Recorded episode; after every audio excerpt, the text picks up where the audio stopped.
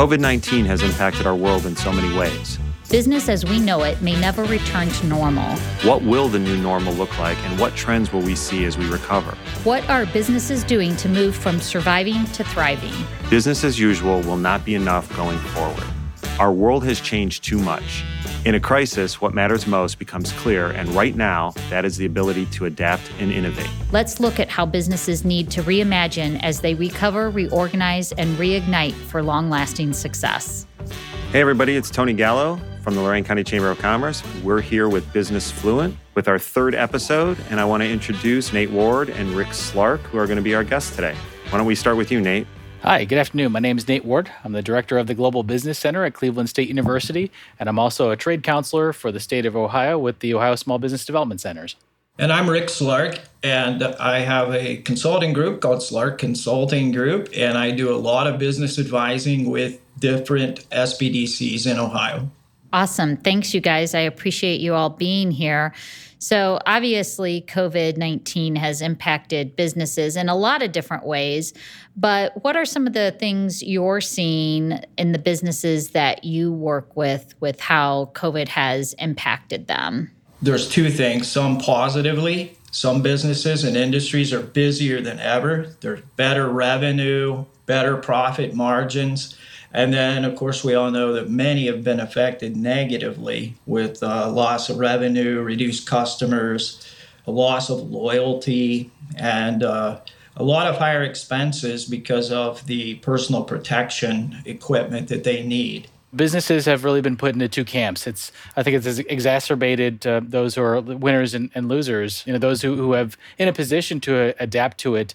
You know, you look at the service industry, the hospitality industry. So many of them have just been devastated, and even as we speak here right now, there's lots of places that have not been able to safely reopen.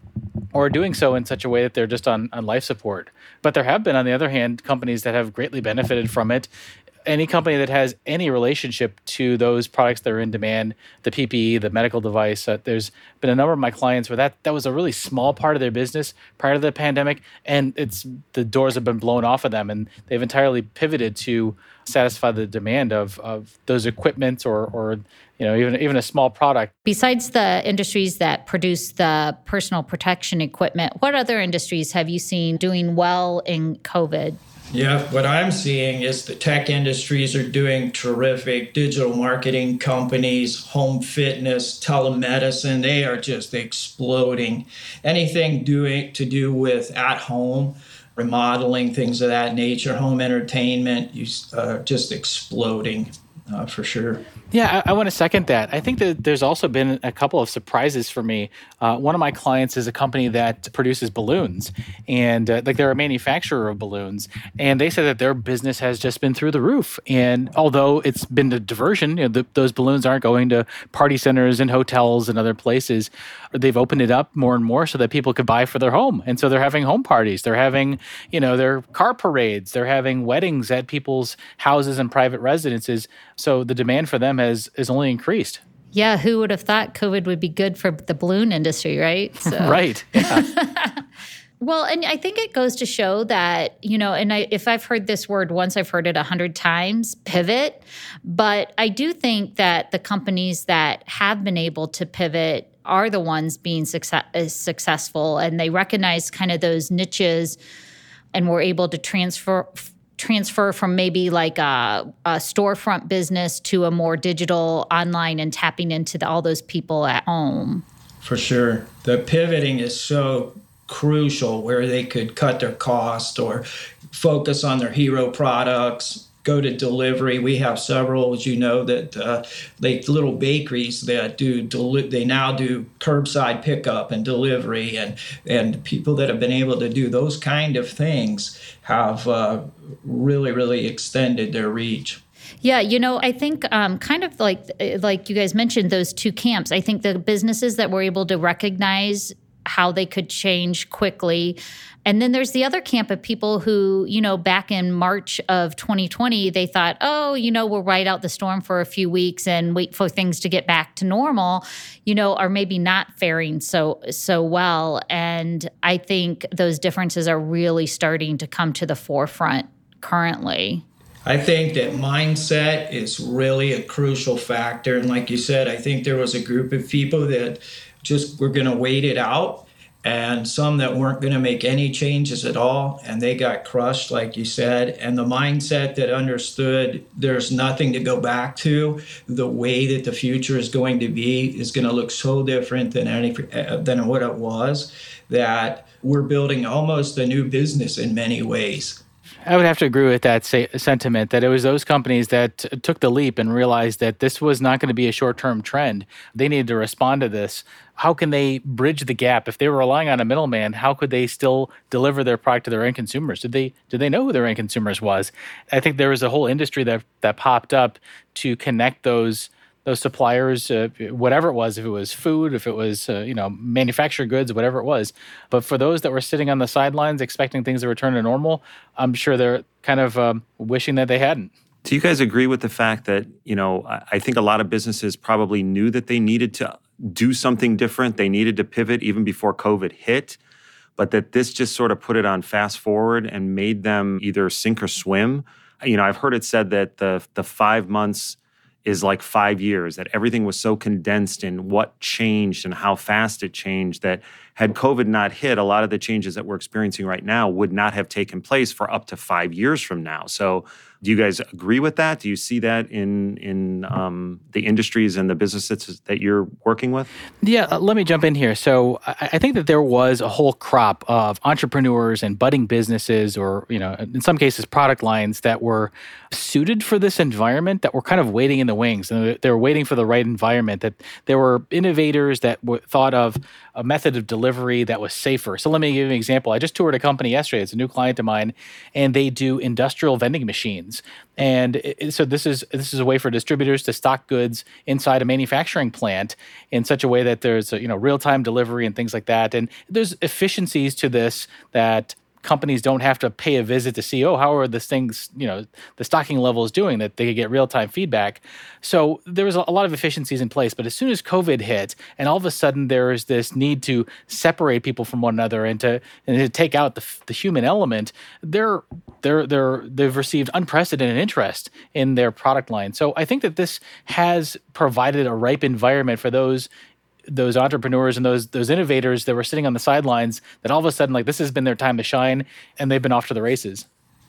Totally agree. Some of the biggest businesses that we now know as everyday businesses started out of some kind of disruption you know like 2008 2009 yeah, I agree. And I think um, that kind of looking for those niches where a business can can recognize and do some disruption and be able to act quickly and be very agile are all keys to the businesses that we are seeing have some success now even in some businesses that such as retail and restaurants there are some of those kind of businesses that are still doing okay because I think they were doing the right things before COVID hit. They really understood their customer, they understood their their niche in the market.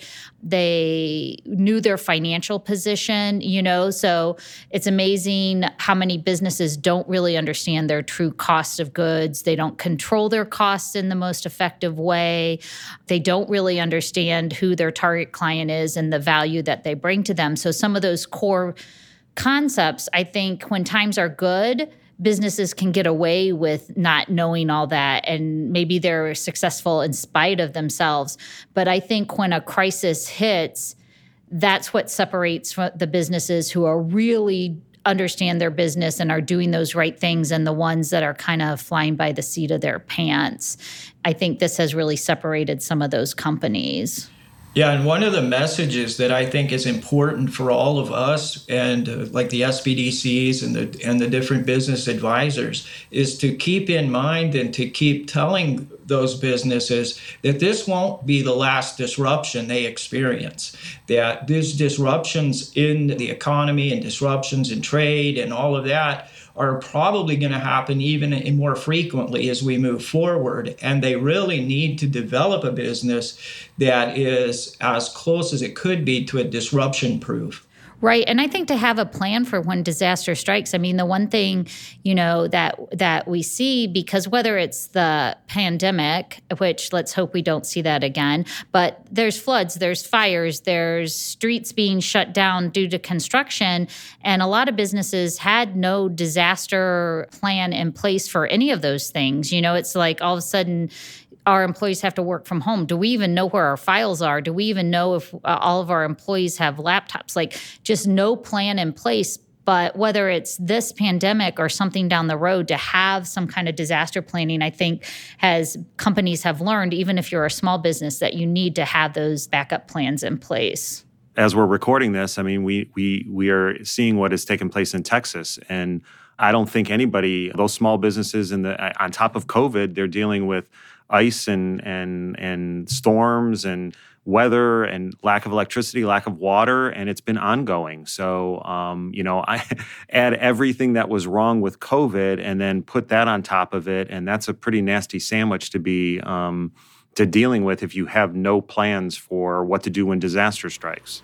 Yeah, I'm just looking at uh, a report that was uh, recently issued by Euromonitor International, and they had been tracking business trends in our country and around the world. And they asked them at the beginning of the pandemic, in the middle of the pandemic, and late last year, how are companies reacting to this? And it's staggering to see how much the increase has been since the beginning of the pandemic, back in April, let's say, to the end of 2020 around uh, the beginning of the pandemic, it was about 35% of the respondents said that they were considering contingency response plans, uh, and that went up to almost 50% by the end of the year. So, still not not quite a majority of all companies that are thinking that they need to or in a position to do it, but certainly the urgency is is really catching on with a lot of companies. So, Nate, do you think that's because they just assume that once once the uh, everybody gets vaccinated and once we get out of this shutdown mode that everything is just going to go back to the way it was and that they'll catch up? Yeah, it's. I guess it's hard to say what, what they're thinking about. I think the question was asked in the spirit uh, going beyond COVID about you know, any type of disaster, and uh, my guess is that for a lot of companies, maybe they just have bigger fish to fry. That they they're still perhaps just looking for for day to day survival, regardless of what the the emergency is. But I do think that there is some clinging towards an optimism that we will return to some semblance of normalcy, or if if not things going back to the way they were, that at least we've balanced things out. That we've experienced the worst of the effects of quarantine, and they've understood how to survive in this the current state of things, and, and can't imagine a further disruption on top of what we're already seeing. Well, Nate, you work with a lot of primarily businesses that are involved in exporting.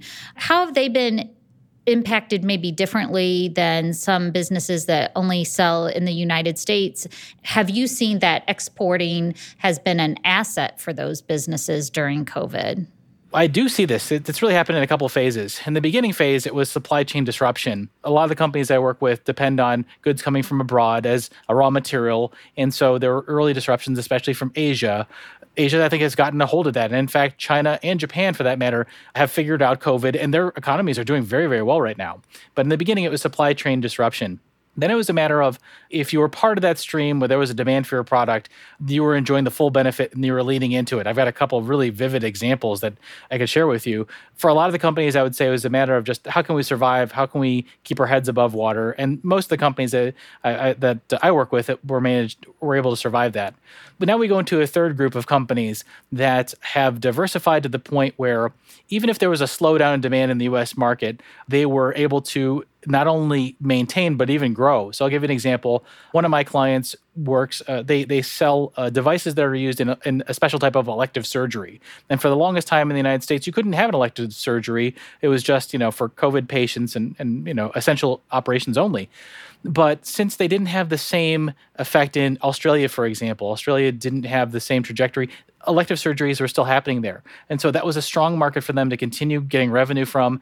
And they leaned on that to get them through some of the hard times early on. And, and that's exactly the kind of effect that we hope companies can enjoy. And, uh, and, a, and a few of my clients have been able to benefit from that diversification. That's great. And Nate, you know, just just for our audience to understand, you don't necessarily only work with huge corporations, right? A lot a lot of your companies are small to mid-sized, wouldn't you say?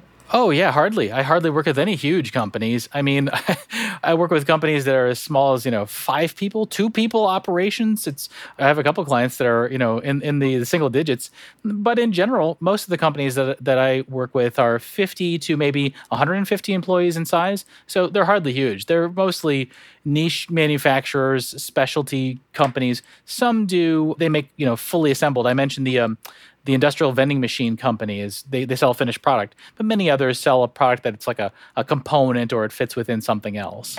Yeah because i think that's a misconception out there that you have to be a big company in order to export but we we have seen some of your successes with those small to mid-sized businesses. So just a plug that if you're uh, a manufacturer out there and you haven't explored exporting please reach out to your local sbdc and we can connect you to nate and the export assistance center or or if you're outside of Ohio, there are probably export assistance centers in most of the states.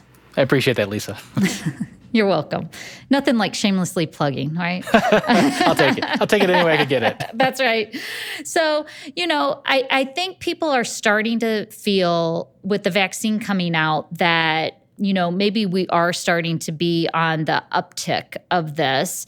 What kind of trends do you guys see that are going to stay around or that have come to light in COVID that businesses really need, if they haven't jumped on the bandwagon, they need to get on that bandwagon pretty quickly?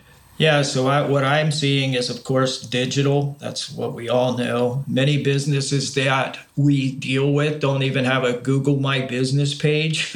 and so they really need to work on their digital, the aspects of their business, because that trend is not going to go away. It's what we call gravity trend. It's a law of gravity. It's going to happen. It's going to not only kind of withdraw once pandemic is over, it's going to increase for sure. So that's really something I think you're going to see. Pickup delivery, I think, is not going away. That's going to be something that is going to expand. So, what we now know as DoorDash, Grubhub, those kind of things, they probably will not be players in the future of what's happening with delivery and pickup. But in the future, pretty near future, you will be able to get anything you want through a delivery type system. I mean, anything. Somebody asked me today on another, can I get a snowblower? Absolutely. You will be getting a snowblower. Whatever you want will be. Um, just like we do with DoorDash now and food, it'll be in every industry. You'll be able to do that. The other thing I see is that the hygiene protocols are going to remain in place. People are going to be, for a long time after this, really, really careful and uh, restaurants, stores are going to have to make sure that they have these really visible hygiene protocols in place with the clients that we deal with, and a lot of them are are small Main Street type businesses, it's shocking how many in 2020 still did not have any kind of real web presence and be it social media or the Google My Business page or our website. And, you know, although we have been telling clients for years, like, you have to have a web web presence.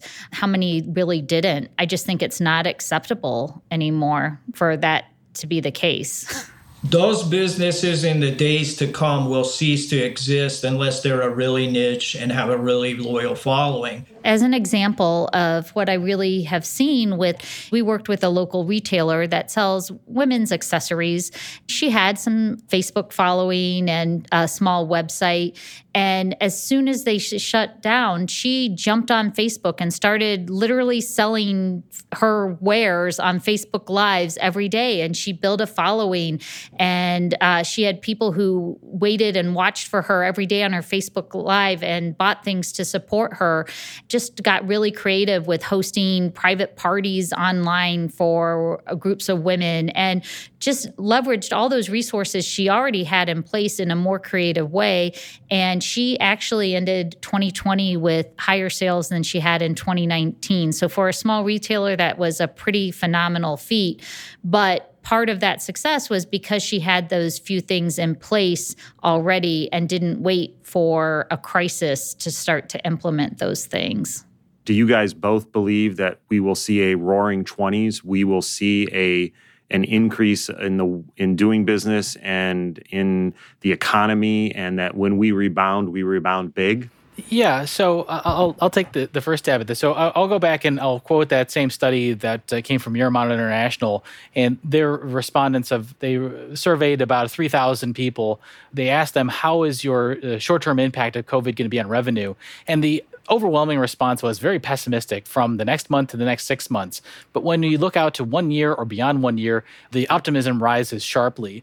I think I quoted to you that there was recently an interview by Dr. Nicholas Christakis from Yale University he gave an interview to CNN talking about this idea of the roaring 20s and how uh, we're going to see a return to that. And after we've completely gone past the hangover effect of COVID and all its lasting health complications, that there's going to be this newfound great enthusiasm, especially for travel, leisure, all the service industry. So the idea is that if you can weather this and if you can last that long, and he said that it might not start happening until the end of 2022 or 2023 if you could make it that long that you might be in for this you know golden age of people just this pent up hunger for being together having social gatherings and so forth i tend to agree with that i i i think uh, that that might happen I think there for a long time we're going to be very very cautious about being in large groups.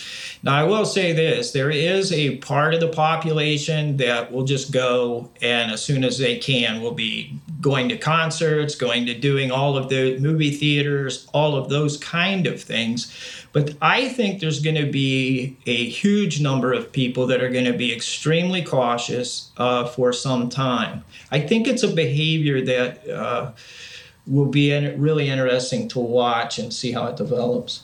It'll be interesting to see how like the concert industry and the sports industry bounces back and deals with the fact. I, I would love to know. I would love to talk to somebody who actually attended the Super Bowl because it was supposed to be a cashless, touchless Super Bowl where you couldn't bring cash, they couldn't take cash, and you didn't really if ever been to a baseball game, you know you order a beer and you're in the middle of the the aisle. Those that beer is passed down to you by six different people that you don't know before it gets to you. So um, it's just going to be an interesting dynamic to see how you get people in, how you get people out, and how you deal with them while they're there, even bathrooms. I can only draw from my experience. So I've, I've traveled quite a bit, and, and I remember traveling in Asia. East Asia, in particular, has had more experience. I'm no virologist, but this is just you know my my personal experience. But there has always been more of a conscious rec- recognition of how easily sickness can transfer from one person to the next. And they dealt with SARS and a few other illnesses, and, and of course COVID. You know, this version of COVID has come out of Asia too,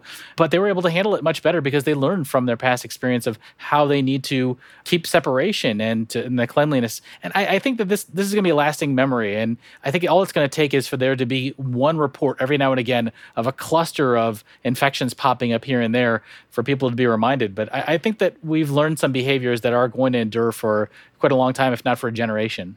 Yeah, I agree.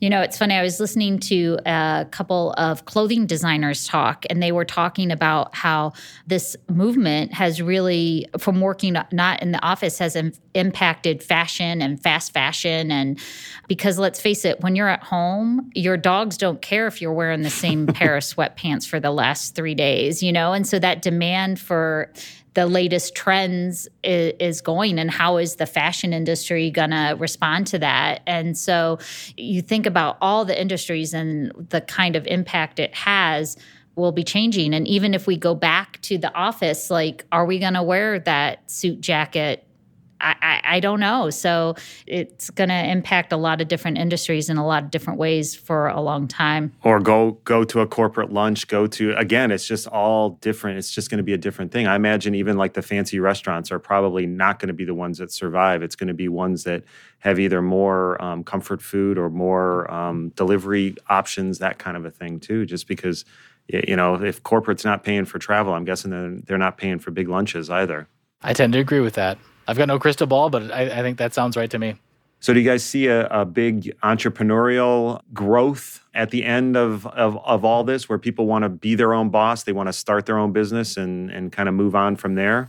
No doubt about it. That was something that was happening at a really fast pace prior to COVID. That's just accelerated now. And I, I give an estimate that probably 75% of Americans will have some kind of side hustle or some kind of uh, a home business, whether it's um, baking cookies and selling them at the coffee shop or whatever it is. I see a big rise in these mobile um, notaries. That, just something like that, just all of those kind of things. It's amazing. That's one of the things I love about it is to see how smart and how intellectual and how they these new entrepreneurial businesses are starting. It's amazing to me.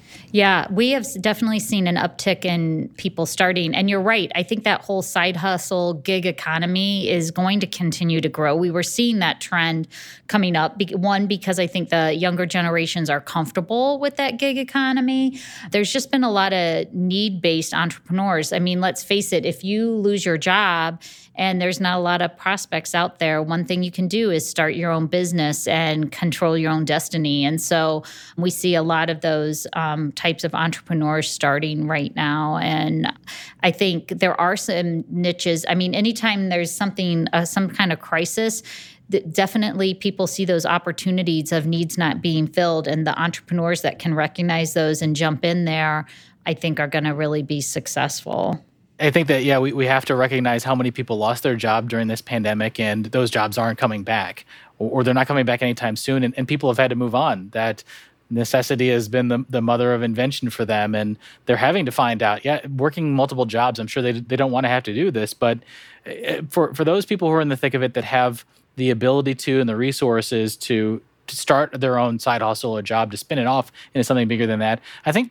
there, there has to be people around them and also see the what what their their friends or their loved ones are going through. And i can only imagine that it's motivating them to also you know want want to charter their own destiny or to realize that hey the job that i thought i was going to step into working at this hotel or wherever it was going to be that job might not be there. So i have to position myself differently. And, and the last part i'll add to this is I, I don't see there being an end in sight at least for a few years in terms of funding. And i think that there's going to continue to be a flow of funds coming from the federal government in particular to help bolster this and to make sure that um, the economic development agencies and, and, and all the other sort of support systems that can allow this are, are going to remain going and, and churning up and encouraging that activity too. With the clients we've worked with, we have really seen how positively some of that stimulus and support has come through, whether it's on the federal level, like the PPP or the SBA economic um, injury disaster loans, but even more so at the state level and the local level, how that those um, grants and loan programs ca- have really made a difference for the small businesses. And this has also brought to the forefront how you really see how it has impacted minority and the small businesses at a higher rate, disproportionate rate than um, traditional um, uh, white owned businesses. And I think putting a spotlight on those and the government's recognizing that has also helped some of these businesses to survive that otherwise wouldn't have lasted as long as they did. And I know it's not the same thing, but when you look back to the Great Depression, the Public Works Administration went on for 10 years. I would almost see that this goes on for a period of time just because it's going to be needed. It's still going to be needed to be propped up and and worked with in order for us to get out of this fully. Yeah, just because this disruption ends doesn't mean the effects of it aren't still there. And uh, totally agree with that. Yeah, I think that's a good place to end, uh, really. If you guys have anything um, to add at the last minute or anything less to, else to say, we'd love to have you uh, wrap things up with a big bow on it right now. Well, I was just going to say that I think that some of the things that the small businesses are going to really have to think about in a real tactical way are things like touchless points of contact. I think those things are going to be really important.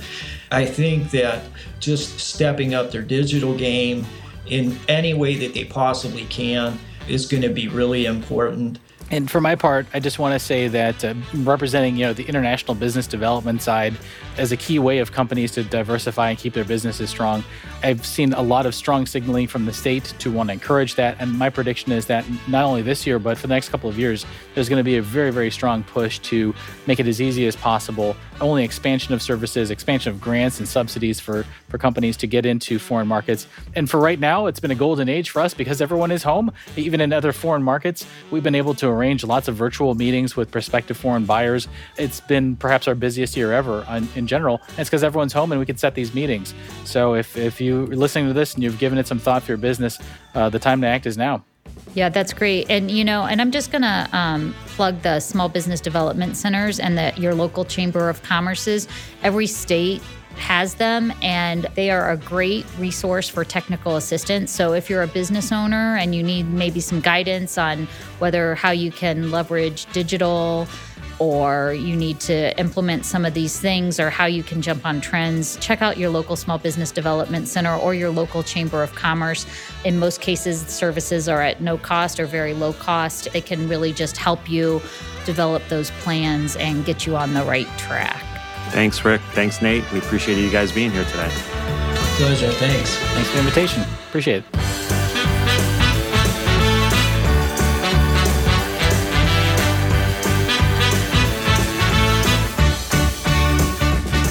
Coming up in the next few weeks, we'll be looking at topics such as human resources in our changing workforce, how to understand the numbers, and what they mean for you, and we'll have a conversation with a group of entrepreneurs. Don't forget to subscribe so that you never miss an episode, and let us know how we're doing by leaving us a rating and review. Business Fluent is a production of Evergreen Podcast in association with the SBDC at Lorain County Community College and the Lorain County Chamber of Commerce. Special thanks to our team at Evergreen for making this possible.